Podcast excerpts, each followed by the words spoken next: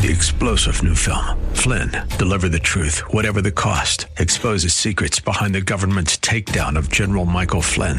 Flynn knew what the intel world had been up to. He ordered the first audit of the use of contractors. This set off alarm bells. He told the truth. He was the most dangerous person for Donald Trump to hire. They had to get rid of Flynn.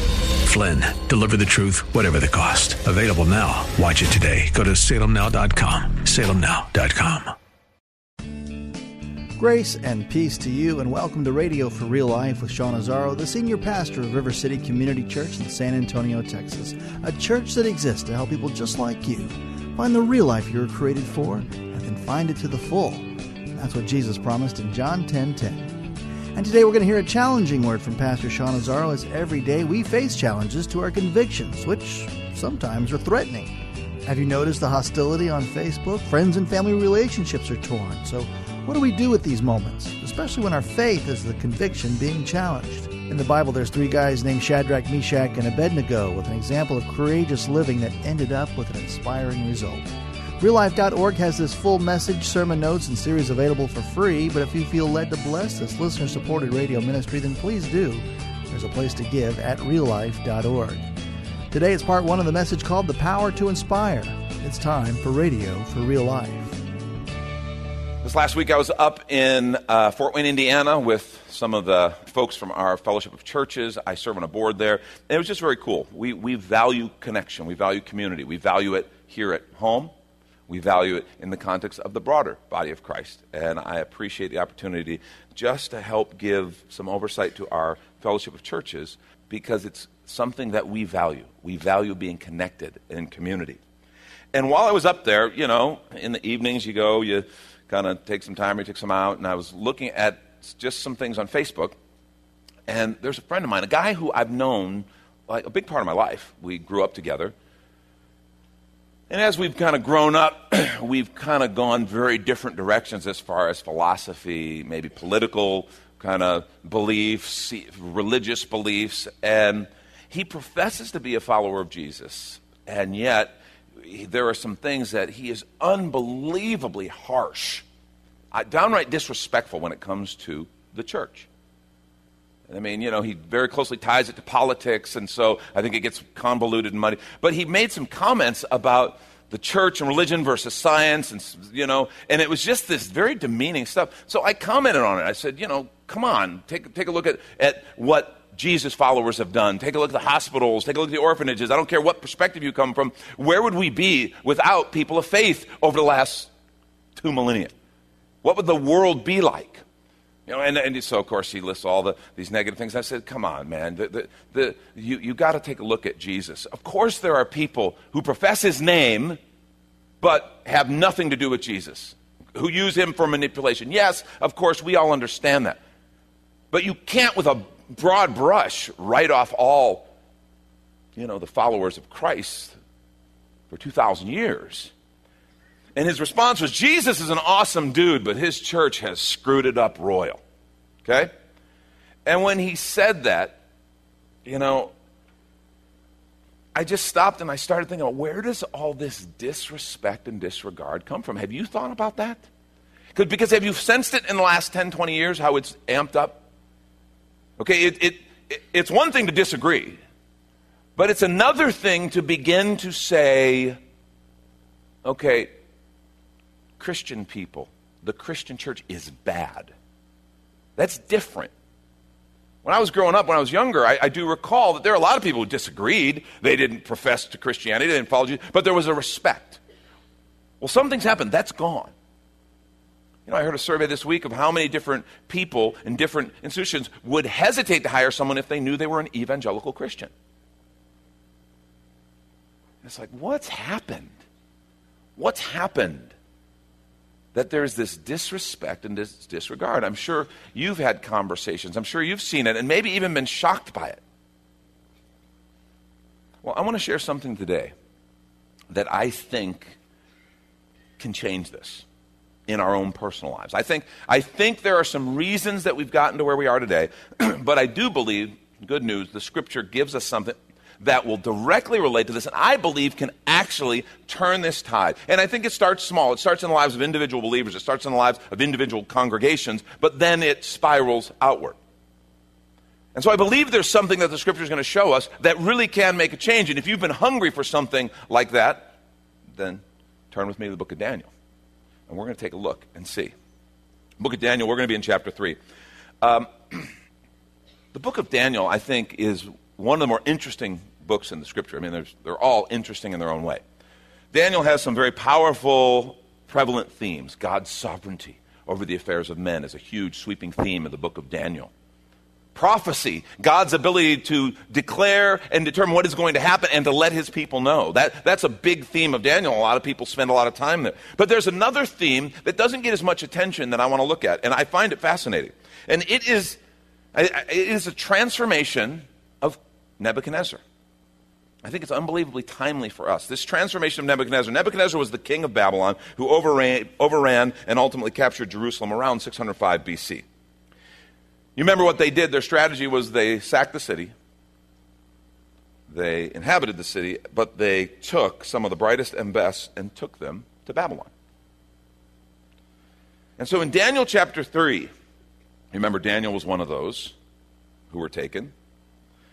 We're told in Daniel chapter 3, Nebuchadnezzar made a golden image, almost 100 feet tall. And now, what that image was, we don't know. If you kind of grew up in Sunday school, maybe you had uh, you know, flannel board. Um, I should have consulted VeggieTales, see how they handled this, because that's an authoritative source, but I didn't. I'm sorry. Larry Boy would have the answer for me right now. But we don't know what that image was. A lot of people present it as, a, as an image of like a, a Babylonian king, like Nebuchadnezzar himself. That's probably a reference to the previous chapter, Nebuchadnezzar's dream, which Daniel interpreted for him. This figure of a leader, of a man. Well, we don't know. It doesn't say that that's what this image was. We just know it's 100 feet tall. And we find the interesting piece of it is that all the leaders were invited to a gathering and they were told this image we are going to bow down, we are going to worship this image. It represented the sovereignty of the king. And we are going to bow down and worship this king. It says, at the sound of these various instruments, all will bow down and worship, or else they will be thrown into a fiery furnace.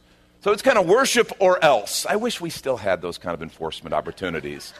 I mean, imagine how many services we'd have to have if we could just say worship or else execution by furnace.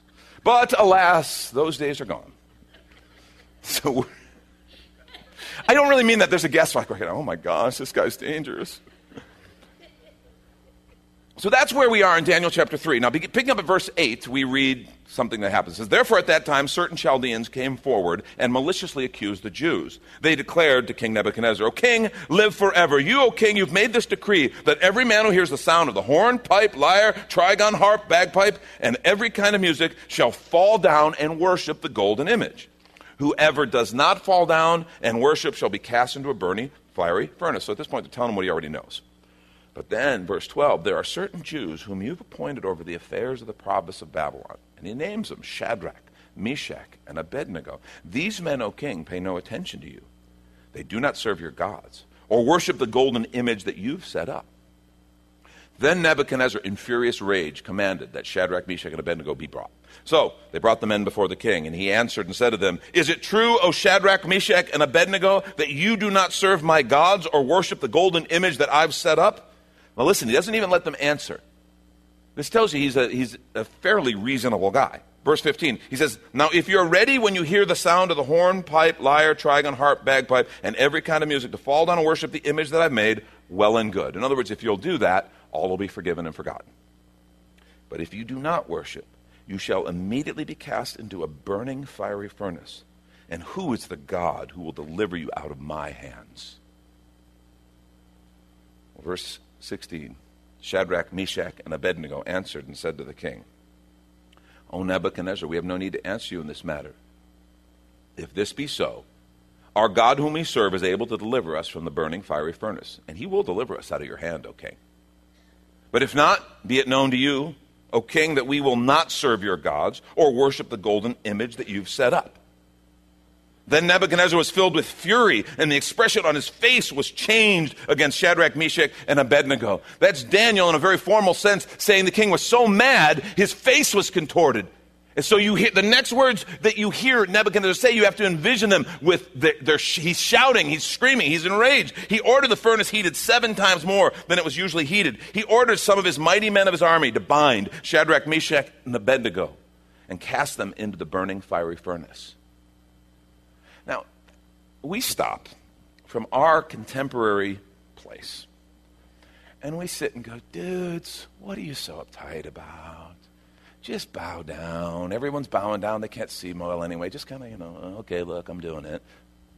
I mean, come on, right? We're, we're way more pragmatic than that. God knows, doesn't He?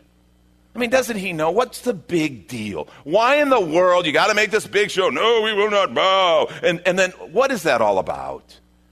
Why not just kind of go along, you know, nod your head to it, okay, and just be quiet? Just do it. God knows, right? Well, actually, God does know. The problem is, we know that these devout Hebrew young men they knew the law. They knew the Pentateuch. They knew the Ten Commandments. They knew the first two commandments. First one, no other gods before me.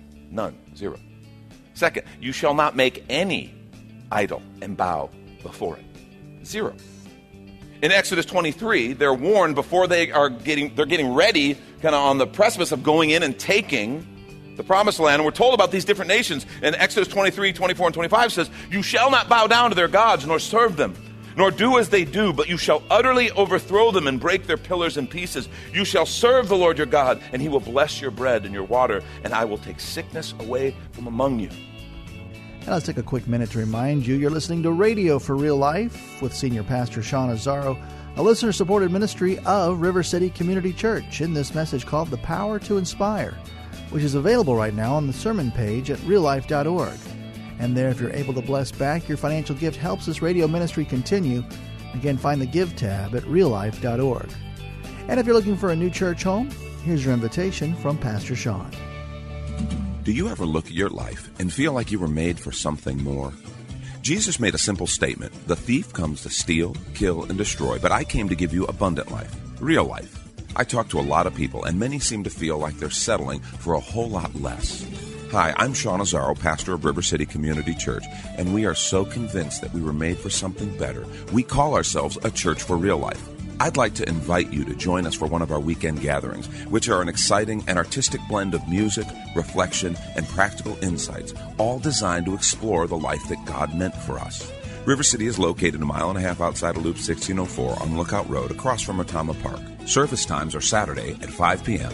and Sunday at 9:30 and 11:15 a.m. River City is a church for real life, so our home on the web is reallife.org. To find out more, visit us online at reallife.org. God created you for something very special. Come find out more at River City Community Church. And now back to the message The Power to Inspire. This is radio for real life. The question we should ask is not why didn't why is worship such a big deal? Because that's really what we're talking about. What is the big deal with worship? And I think it's very simple. Worship is fundamentally what you put first in your heart. Understand that. It is what you put first in your heart. And as such, it is a supremely big deal.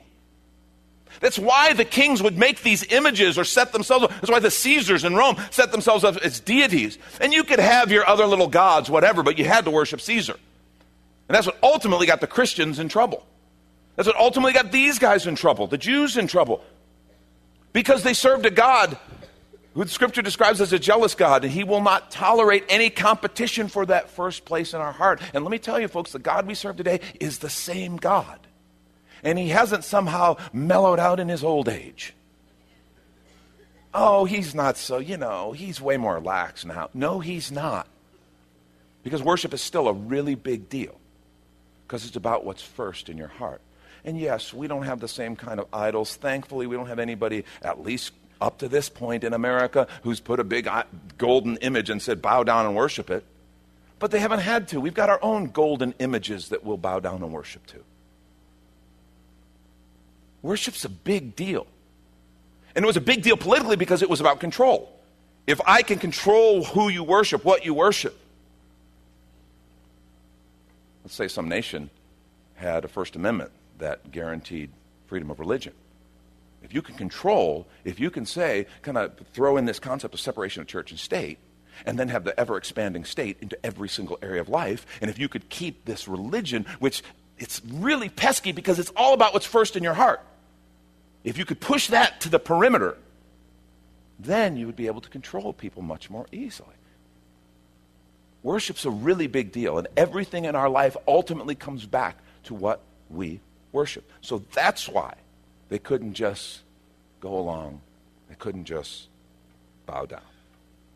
So, Scripture goes on and tells us these men were, then these men were bound in their cloaks, their tunics, hats, other garments. They're all thrown into the burning fiery furnace because the king's order was so urgent. Remember how mad he was? The furnace was overheated. The flame of the fire killed the men who brought them. They took Shadrach, Meshach, and Abednego up. Those men died. Verse 23. And these three men, Shadrach, Meshach, and Abednego, fell bound into the burning, firing furnace. Like, well, great stand, guys, but it's over now. Then King Nebuchadnezzar, verse 24, was astonished and rose up in haste. He declared to his counselors, Wait a minute, didn't we cast three men bound into the fire? They answered, said to the king, It's true, O king. He answered, said, But I see four men unbound walking in the midst of the fire, and they are not hurt. And the appearance of the fourth is like a son of the gods. Then Nebuchadnezzar came near to the door of the burning fiery furnace, and he declared, Shadrach, Meshach, and Abednego, servants of the Most High, come out and come from here. Then Shadrach, Meshach, Abednego came out from the fire. The satraps, prefects, governors, kings, counselors gathered around, and they saw, I love this, they saw the fire had not had any power over the bodies of those men. The hair of their heads was not singed, their cloaks not harmed. No smell of fire had come on them. They didn't even smell like fire. Nebuchadnezzar answered and said, Blessed be the God of Shadrach, Meshach, and Abednego, who has sent his angel and delivered his servants, who trusted in him and set aside the king's command and yielded up their bodies rather than serve and worship any god except their own. Therefore, I make a decree. Any people, nation, or language that speaks against the God of Shadrach, Meshach, and Abednego shall be torn limb from limb, and their houses laid in ruins, for there is no other God who is able to rescue in this way. Then the king promoted Shadrach, Meshach, and Abednego in the province of Babylon. Wow. Boy, that took a serious turn. And that's the part that I find so compelling about this story. Nebuchadnezzar had an absolute change of heart. His eyes were open to something he never expected to see, something he'd never seen before, and it changed him.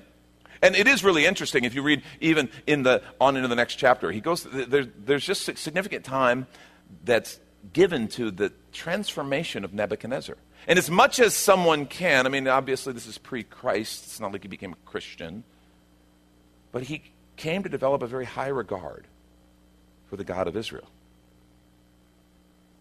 And I think this was one of the instances that caused that.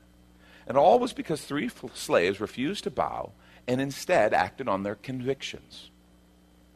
I think this is an extremely relevant and important lesson for us because we live in a culture with ever diminishing tolerance for people of faith. We need to pay attention here. We regularly feel pressure to abandon our convictions or to compromise. And stop and think about it. I'll bet you can think in the last week or two of times when you felt pressure from somewhere to abandon your convictions or to somehow compromise on what you knew was the truth of how God wanted you to respond. We feel regularly the pressure to accept and accommodate errors and lies. And to kind of, well, either gloss them over or say they're not error or lies or just not say anything. We feel the pressure regularly from within the Christian community, and of course, definitely from out, to just go along to get along.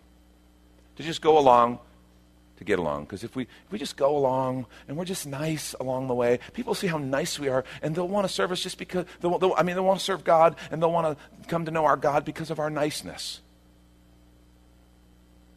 We feel the pressure regularly just to keep quiet And, and somehow we think this will win people over. And I want to suggest it's wrong. I want to suggest it's never worked that way. I think if Nebuchadnezzar could come here and stand before us today, he would tell us something. And if you're taking notes, I want you to write this down. It's the main point that I want to share. It's this, simply this the power to inspire is found in fearlessly living out your convictions. You want to inspire? You want to influence? Be clear about what you believe and then live it. The power to inspire is found in fearlessly living out your convictions. It is not found in being bowled over. It is not found in doing these contortions, the best of our ability, to try to make it fit into the cu- current cultural wave of thought. The power to inspire. And that's what we see in Nebuchadnezzar. He was inspired. He saw something different. There was something in his heart that was drawn to what he saw in these guys. The power to inspire is found in fearlessly living out your convictions.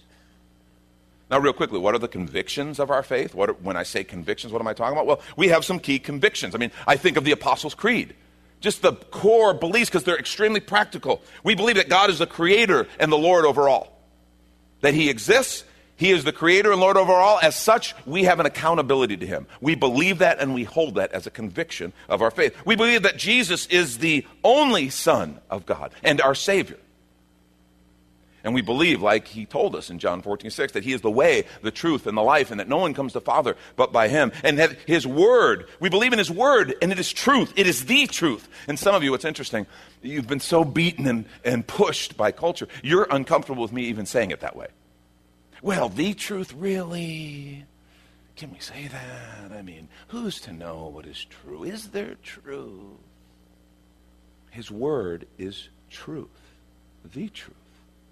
His word lays out the path that we are li- to live in alignment with the design of our Creator that will lead to fruitfulness, effectiveness, the fruit of the Spirit in our lives. His word lays out for us right and wrong. Yes, those things do exist. We don't get just to make them up on the fly. They kind of exist. Truth exists regardless of our opinion.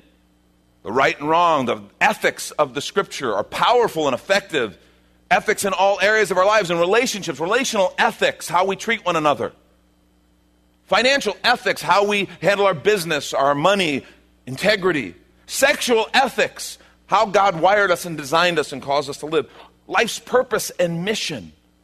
It's all found in the Word of God. Those are some of the core foundation of our convictions. Those are what we believe. Those are what we stand on. Now, important note before we go on, and this is really significant. The inspiring speech, you, remember the speech? We love this part because this is a fair, this is a familiar story. We love the inspiring speech of verses 16 through 18. Remember, Shadrach, Meshach, and Abednego answered and said to the king, O king, we have no need to answer you in this matter. If it be so, our God whom we serve is able to deliver us from the fiery furnace. And he will deliver us out of your hand, O king. But even if he doesn't, be it known, we will not serve your gods or worship the golden image you've set up. And we just go, mmm, I could have church. Preach it, boys. Mm, we get excited. Yeah, look at that. And we, I mean, really, that, that, that little speech kind of gets me fired up. And I, ooh, I can feel my backbone getting stronger right now. You know what's interesting? That speech didn't do much for Nebuchadnezzar. It does a lot for us. And it should. I, I, I think it should. But it didn't, it's not what influenced Nebuchadnezzar. Because when he said that, he just got, when they said that, he just got mad and threw him in the fire. He was not moved, like, wow, great speech. Man, guys, well, no, I'm sorry, I'm wrong.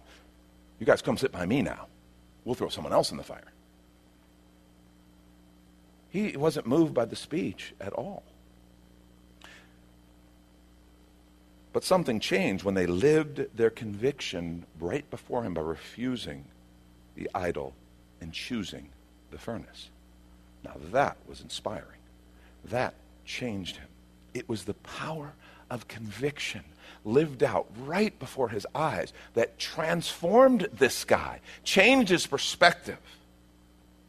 In fact, real quickly here, I want to suggest that Nebuchadnezzar saw four things that living our convictions always makes visible to those around us. Four things that when we live our convictions always become visible. Number one, when we fearlessly live out our convictions, people will see Jesus. When we fearlessly live out our biblical convictions as followers of Jesus Christ, not when we talk about them, but when we live them out, people will see Jesus. I love that picture of them in the fiery furnace. And he, Nebuchadnezzar's looking, he goes, wait, there's four guys. They're all fine. And the fourth one's kind of like a son of the gods. How does he know what a son of the gods looks like? I don't know. Uh, theologians think that that wasn't necessarily an angel. Could be, we don't know for sure. But they believe it was a pre incarnation manifestation of Jesus Christ himself, the Son of God. And that Nebuchadnezzar was given almost a prophetic wisdom in seeing what was happening before him. When we live our convictions fearlessly, people will see Jesus. I'm not saying we shouldn't declare the truth verbally. I'm not saying that we shouldn't speak, but there's something about when you live it, when you're under fire, and you stand up for your convictions that causes people to see Jesus in a way that is different. That's Pastor Sean Azzaro. You've been listening to Radio for Real Life, and if you'd like to hear this full message called The Power to Inspire, it's available right now on demand at reallife.org. And there, if you're able to bless back, your financial gift helps this radio ministry continue. Again, look for the Give tab at reallife.org. But of course, you're invited to visit and join us at River City Community Church, located on Lookout Road right behind Retama Park, with service times on Saturday nights at 5 and Sunday mornings at 9.30 and 11.15. If you'd like to call the church, the number is 210 490 5262. As Radio for Real Life is a service of River City Community Church. We hope you join us again next time for more Real Life.